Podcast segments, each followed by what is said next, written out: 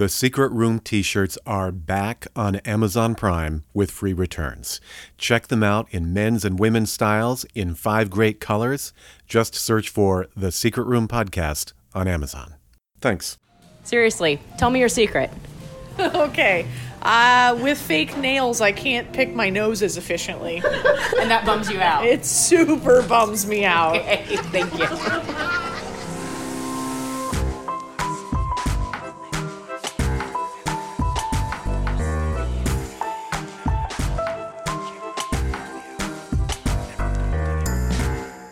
Hey everyone, it's Ben.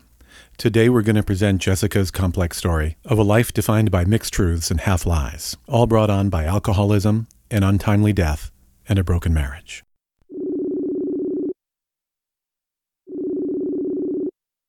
Hello. Jessica, hi, it's Ben. Hi, Ben. How are you? Hi, I'm good. How are you? Good. Jessica joined me from the basement of her house in Chicago, Oh my goodness, sorry, Ben. where she set up her own secret room. You know how that. Oh, here's my life. This is my real life. Hi. Oh my god, so cute. Is this the audio you wanted? they got any stories to tell? They can be on the show too. Okay, good. Happy to comply. but I'll tell you right now, and this is a spoiler alert, we've got a happy ending for you. The story is dramatic. The journey to that ending is an exploration of a unique set of circumstances. Circumstances shaped by societal norms and a tragic event that coupled to corner Jessica into the odd limbo she finds herself in today. Just running up the stairs again. Getting my workout. Sounds like somebody's vacuuming. I'm guessing you don't want the Roomba running in the background, so turn that off. and once the dogs were out, and the Roomba was shut off, and her basement studio was configured, Still recording. Let me check. Jessica and I were ready to go. Okay. So I think we're all set. Yes, I'm downstairs away from the noise. How old were you when your father died? I was 13. I was in eighth grade. Yeah.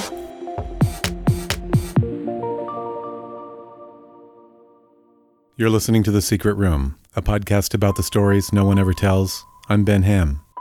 Hi, I'm Jessica, and my secret is that I don't tell people that my father died.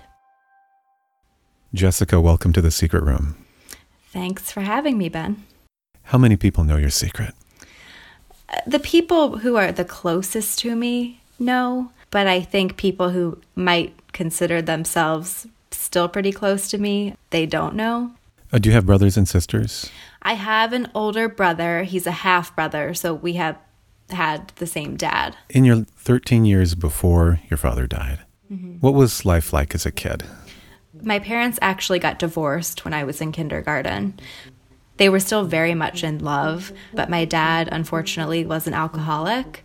Granted, he was a very high functioning alcoholic. Mm-hmm. My mom would plead with my dad's family to be a support system, and no one believed her. So your father was, you say, high functioning, Yes. and that was to the point where Yes. nobody believed your mother that he was an alcoholic and that that alcoholism caused significant problems in the marriage. Correct. Because in their minds, you can't be an alcoholic and have a high earning job and have nice stuff and be fit and active. And my dad was huge into fitness.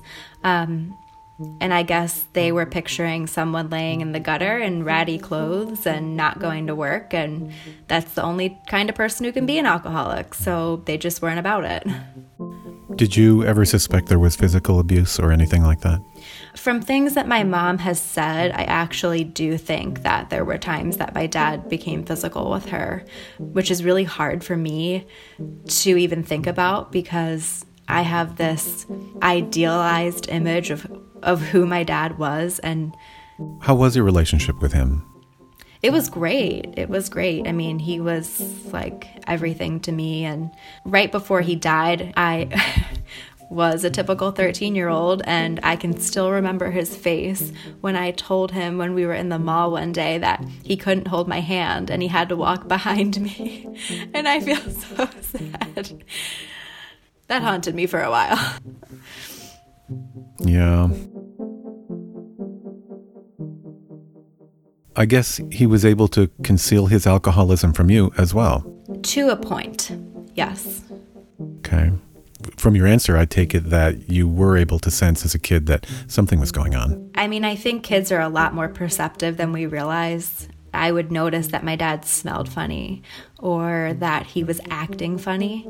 He would have a few drinks, and I can remember that making me uncomfortable. Very much so.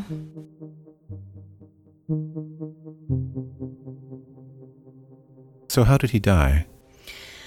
Ah, it is such a loaded question. The answer that I give people is that he had a grand mal seizure. It's just this really big type of seizure that, I mean, can render you basically a vegetable.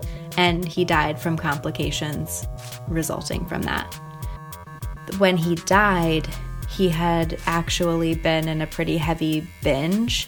He had been sober for a while and he went back to drinking and pretty heavily. He abruptly stopped drinking. That induced a seizure. He actually fell onto his face, hit with his face kind of in a pillow or blanket, and he uh, suffocated. Oh, it's terrible. It's terrible. As if it couldn't be worse, I was the one who found him. Oh my gosh. Yeah. How long had he been dead when you found him? Several hours. Um, I had talked to him in the morning. He was sober and he's like, you know, I'm shaking like a leaf. And for some reason, that really resonated with me. I must have known something was wrong about that.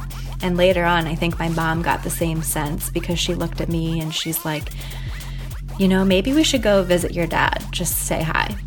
As soon as we pulled up to the house, there was this feeling that was just this heaviness. I knew, and my mom knew, that he was dead in that house.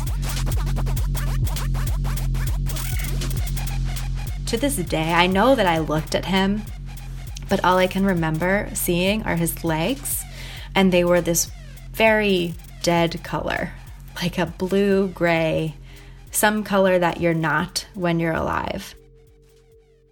The first thing that came out of my mouth was, He's killed himself.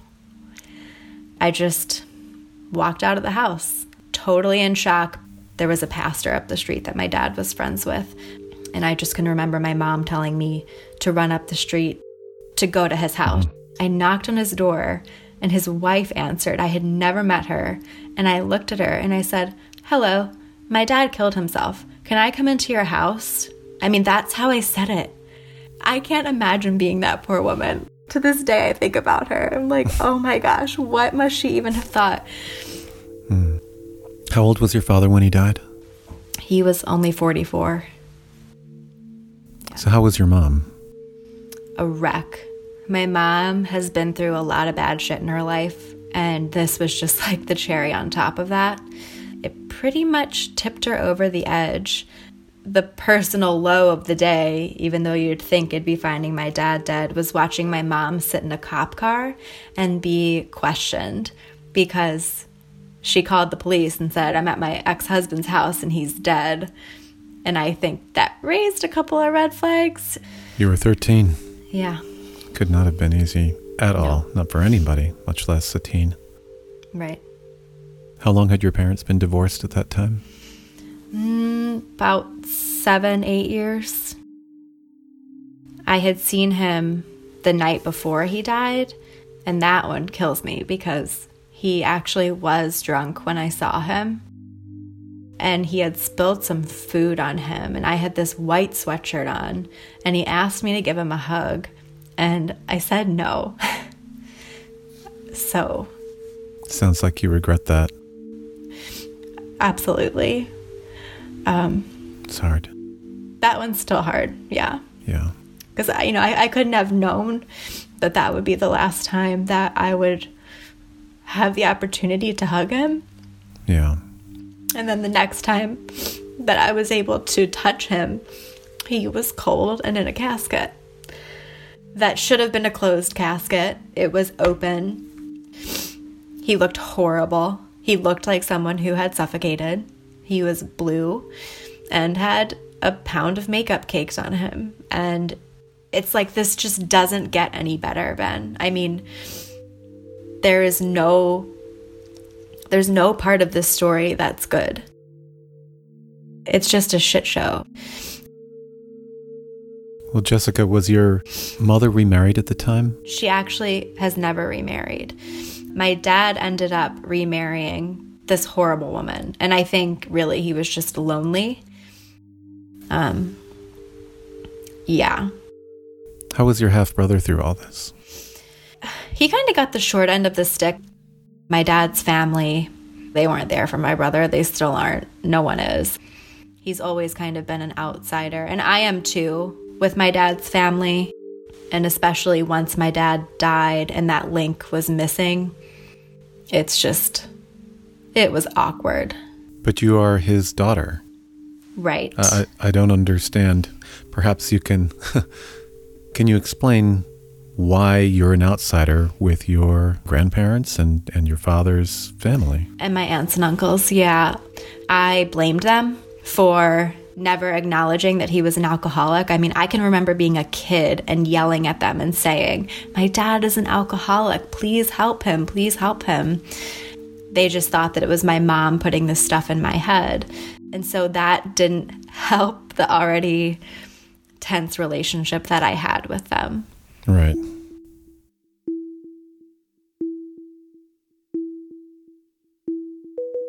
So, how often do you talk to his family, your family, on your father's Yeah. side? No, his family is more fitting. You know, we're just civil, Yeah, holidays and whatnot. could be worse. Yeah, could be worse. So, your father died. Were you feeling a sense of pity at that point? That sense of pity that you feel now? Oh, God, yes. Yes, yes, hugely. And that was really the first time that I stopped telling people that my dad had died. It is like just this icky feeling to feel like people are doing things for you or affording you opportunities because your dad has died. Like it's sick. I don't set out to to trick people. And even as an adult, people pity you for losing your dad as a kid. I mean, of course, it comes from a good place. I know that it does. On the flip side of that, for sure, I have leveraged the fact that I had a shitty thing happen to me, absolutely used that as kind of fuel to get me different places where I needed to be. And I don't think it's irrelevant. And yet here I am, hypocrite of the year, like, okay, yes, this happened to me. And yeah, I'm great because I was okay through it, but also don't pity me. But just let me in the door to this law firm or whatever. I know it's hypocritical. So, uh, if I'm hearing you right, it sounds like one example was you're in a job interview and you describe this as a part of your past and a challenge that you've overcome. yes. I think that's okay. I mean, we are all a sum of our experiences. I think it's okay too. I don't want to be that person that uses it in an icky way. I get it. yeah, it can feel that way just because I make a habit of not telling people about it.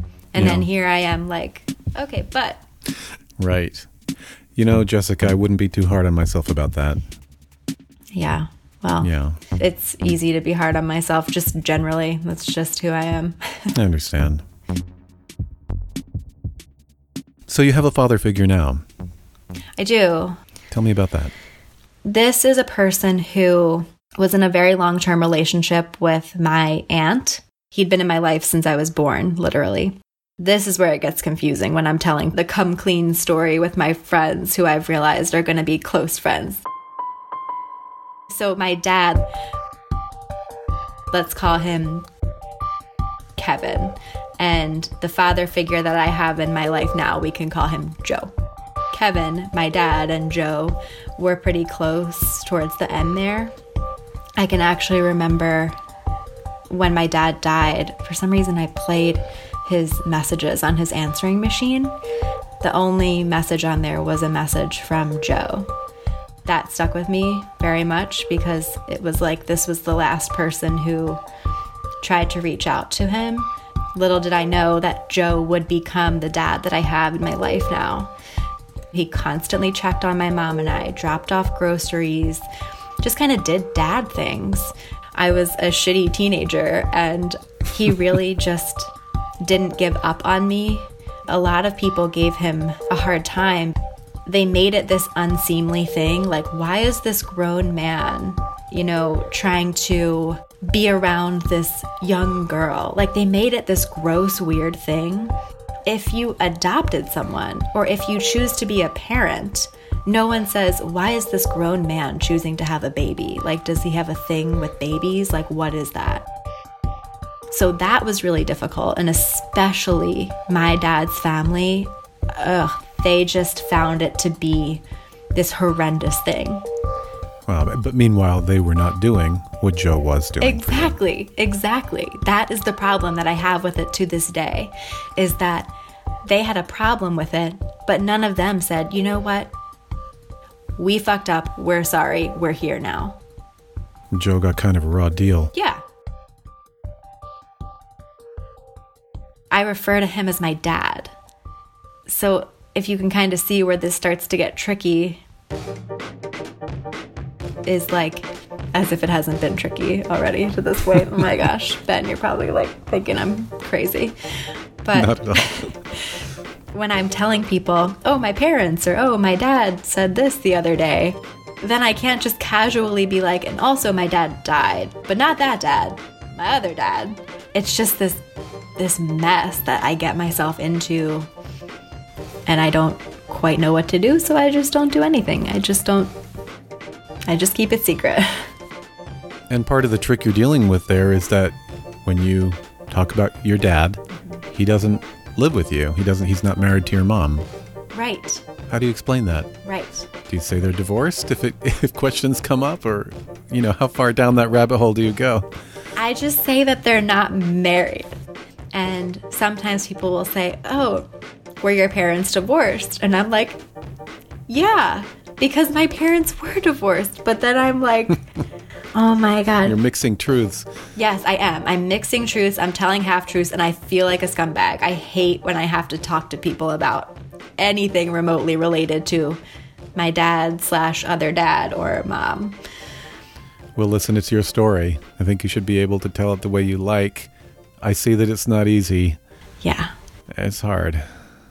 It is. I mean, I even waited uh, probably six months before I told my now husband when he was my boyfriend. I just couldn't. It was weird. Wow. Yeah, I know. What was his reaction when you unfolded this story for him? He was He's like, very "What the?" sweet. Who are I you? don't know why. I know. I don't know why he didn't run at that point. That was probably his exit and he missed it. that was his chance. now it's 10 years later. So what are we going to do? late. Way too late. So, did Joe know that your dad, your real dad, your biological dad, Mm-hmm. I know. See, I do that yeah, too. right? Mm-hmm. Uh, did Joe know that he was an alcoholic? Yes, he did. And he was actually one of the very few people who acknowledged that um, in any way that mattered. Last year, on my dad's death anniversary, one of my uncles literally sent me a text that said, Having a beer for your dad right now. Wow. I know. I mean, a beer is alcohol. It seems very um, Inappropriate? Yeah, super inappropriate. But I wanted to text back and be like, Are you kidding me? As you can tell, I'm totally over it, so right. it's fine. Yeah.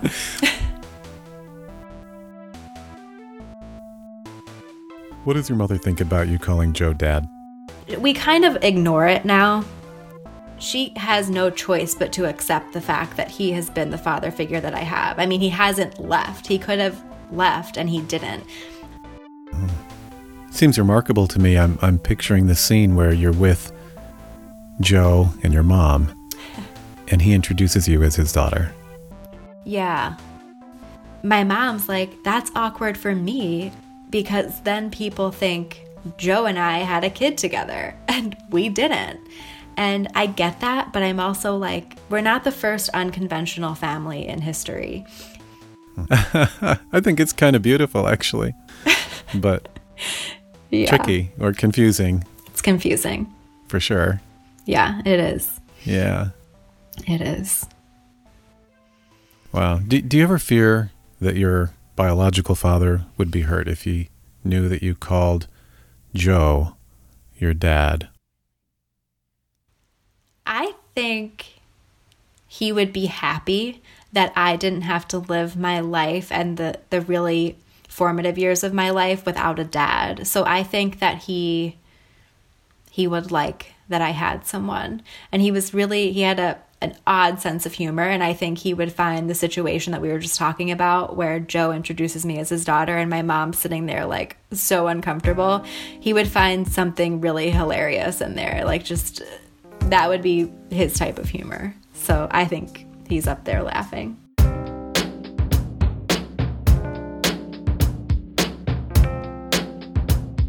Why did you want to tell your secret today? I think I just don't want it to have this power over me that it has that makes me feel like I'm keeping something something that's a secret. I never meant for it to be a secret. I'm not ashamed of my dad. I'm not ashamed that he died. I'm sad.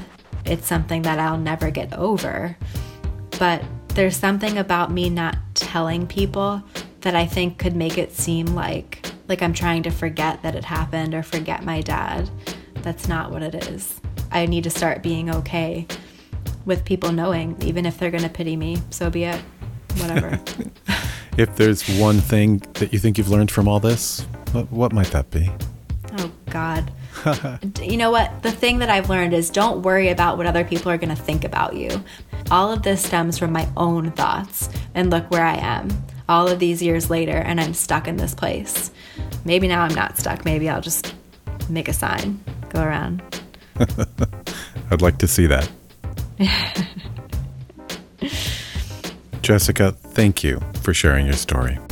Thanks for having me. You're welcome.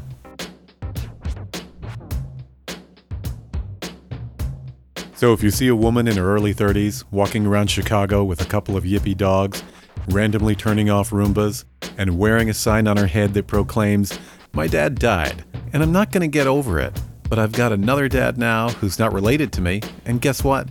It's all good. Thanks a lot.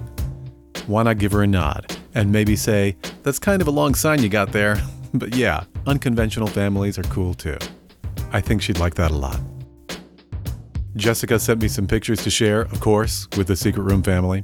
First up, there's a picture of her bio dad looking really dapper, in a sharp suit and a red tie.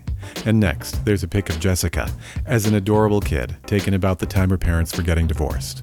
And of course, you have to see her dogs. Jessica sent me the picture by text, and she captioned it, cutest little turkeys, ever. And I have to concur. All these pictures are waiting for you now at facebook.com slash secretroompod. Go get them.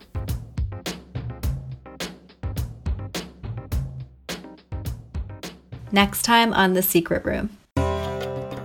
Hi, my secret is that I dated a mafia kingpin. Sally joins us from Athens to tell us about her unique love affair. 5 a.m. drops me off, hasn't touched me. Okay, he's a gentleman. A killer and a gentleman. Oh, is he a killer? yeah. Wow, serious. Yeah. She details the unconventional way her romance blossomed, gives us eyes inside the syndicate, and tells us how she got out. So we're in the house watching television on the couch. And then we heard a creak. He flew over me, reached into the side table, and pulled out a gun. And I was like, holy shit. Sally's secret romance inside a Greek crime syndicate is next on our starting line. Don't miss episode 57 Mafia Princess.